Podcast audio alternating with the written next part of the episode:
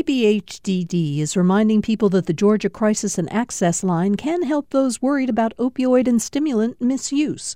The toll free number is online and is active 24 7. More information at opioidresponse.info. In the era of fake news and alternative facts, the focus on language in politics is high. What a bill is or campaign is called can be just as, if not more important, than the actual contents. With the recent string of, quote, heartbeat and related bills in several states, we're taking a look at the role language plays in how we debate issues in public. Dr. Fern Johnson is professor emerita in English at Clark University. Her research centers on the discourse surrounding ethnicity, race, and gender. Dr. Johnson, good morning. Good morning. Thanks for calling me. Well, rhetoric, of course, is all about persuasion, and appealing to emotions is clearly a big part of that. How does word choice play into that emotional tug? Word choice is the most powerful uh, part of persuasion. Uh, we learned that, you know, centuries ago from Aristotle. And essentially, when politicians or advertisers are crafting their messages, they carefully choose words that have powerful emotional connotations, the, the kind of connotations that can be quickly associated with ideas that, that already exist. Um, so, for example, Barack Obama's use of hope in his presidential campaign. Um, or if we look to abortion, the contrasts, for example, of the pro life and pro choice. So making life and choice and all of their connotations very key in the debate. So it's like a shorthand that really does gather together a lot of uh, connotations and, and meanings that already exist. Well, okay, so you mentioned the Obama Hope campaign. There's also the Patriot Act, Make America Great Again, the Dream Act. They're all attention grabbing slogans or ideas but what makes phrases like them work? Is it that they are aspirational? There's something to reach for here? What makes them work is they have a history. Sometimes the history gets twisted, but if you look in a dictionary, you can find all of these words. So you'll get a, a definition, you'll get many definitions. Some of them are denotative, some of them tell you how a word would be used. For example, heart, which is critical now in these laws. You know, the first definition is going to have something to do with an organ in the body. Uh, it'll also include definitions related to a suit and a deck of cards or how we feel about something, but there's no context for these. So when you actually attach a word to other meanings that already exist, the connotations explode. So you get something like heartbeat bands, and the connotations for heart now relate to issues uh, about the center of life, the need for protection, love, and so forth. So you've got a much larger set of ideas that, in this case, are already firmly lodged in a position about abortion. And now we have one word, heartbeat, the root of which is heart, which can take on a vast association of meaning and do it very, very quickly. Mm-hmm. Yeah, well, it, it's certainly catchier than fetal pole cardiac activity. Absolutely. which, which is technically what it is at that stage of pregnancy. And OBGYNs have been quick to point that out that there's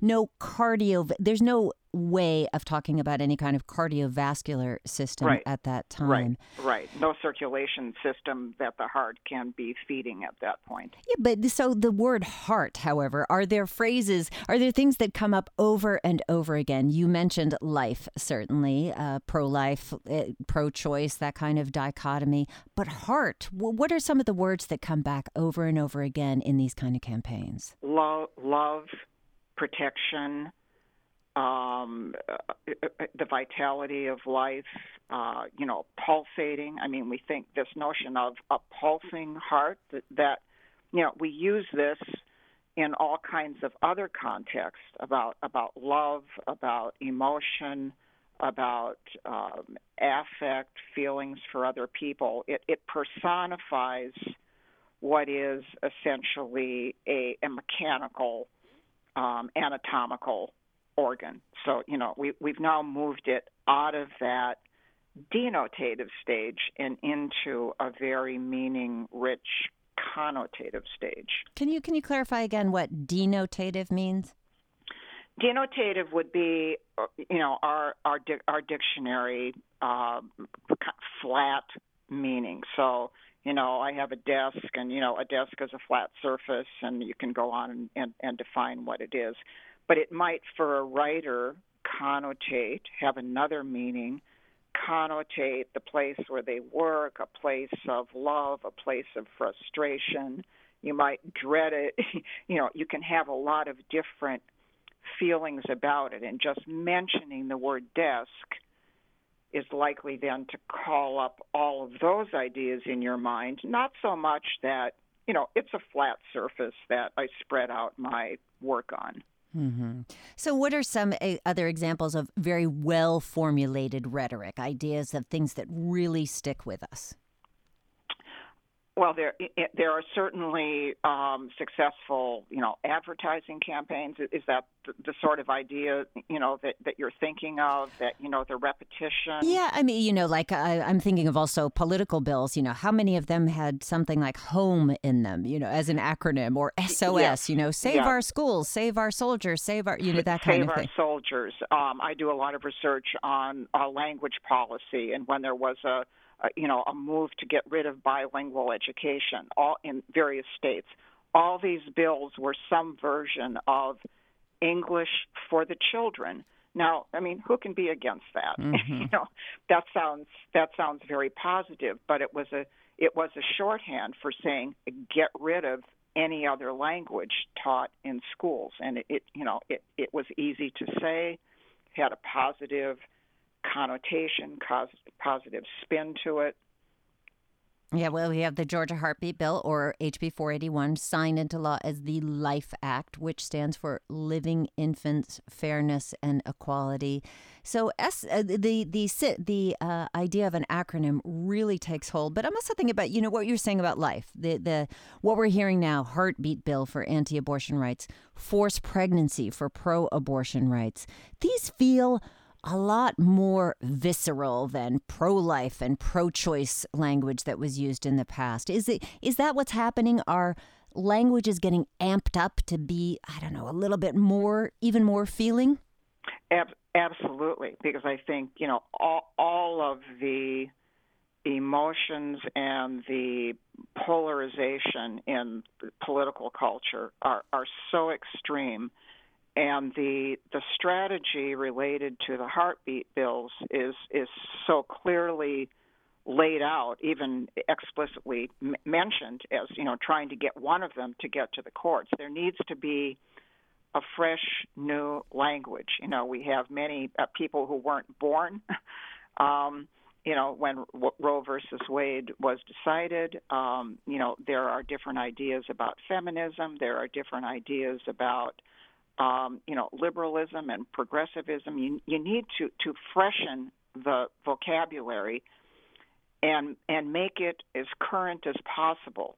So you know, those who are defending the right of choice are now responding to a new term that is in the media sphere because it's in the legal cases. That's what makes the news. The status quo doesn't make the news the legal cases now that make the news. So there needs to be, you know, a way of responding to that. Um, obviously, safe and legal abortion still still is a very powerful response, but this notion of forced pregnancy is rich because it it really engages very negative ideas about you know incest about you know forced reproduction and slavery uh, you know, very, very negative things that now can function in a similar way, but with fresh language. Whether that will catch on is yet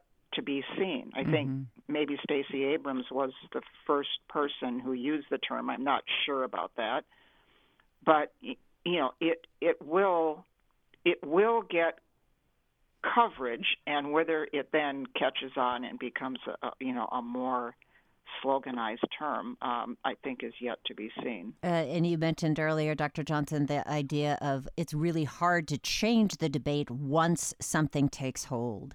So, uh, but, uh, but but I do think of things like the Affordable Care Act that became Obamacare, right? Which was then it was taken away from the Obama campaign and then sort of owned by them. So absolutely. So where is the who has the success in that case? Those who took it away or those who took it back?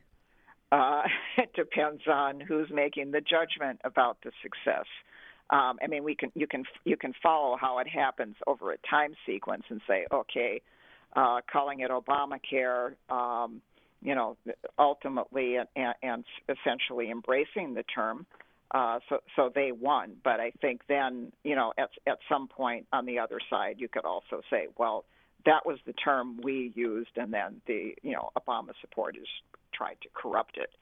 Um, but I think it really is in that sense, you know, in in the mind of the person who hears the term, who uses the term, becomes a term of art, and a lot of people forget that there ever was a controversy about it. Um, I think you know same same thing with with the term queer. Um, you know the the meanings have changed so much. So now it's just you know in the lexicon, it's in the news, it's in everybody's vocabulary, and it's not you know necessarily for the usage of the term itself um, a negative term. People might have negative attitudes about certain individuals, but the term is now very different because it was taken back by you know a group of people who said that that's our term. We're going to use it. We're going to be proud of it.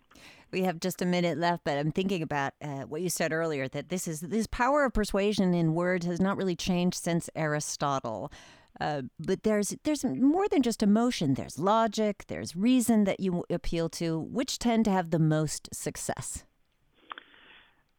uh, depends again on where your argument centers. You know, if you're an advertiser and you're putting together, you know, a, a, a quick advertising soundbite, um, on balance, emotional appeals are probably the strongest.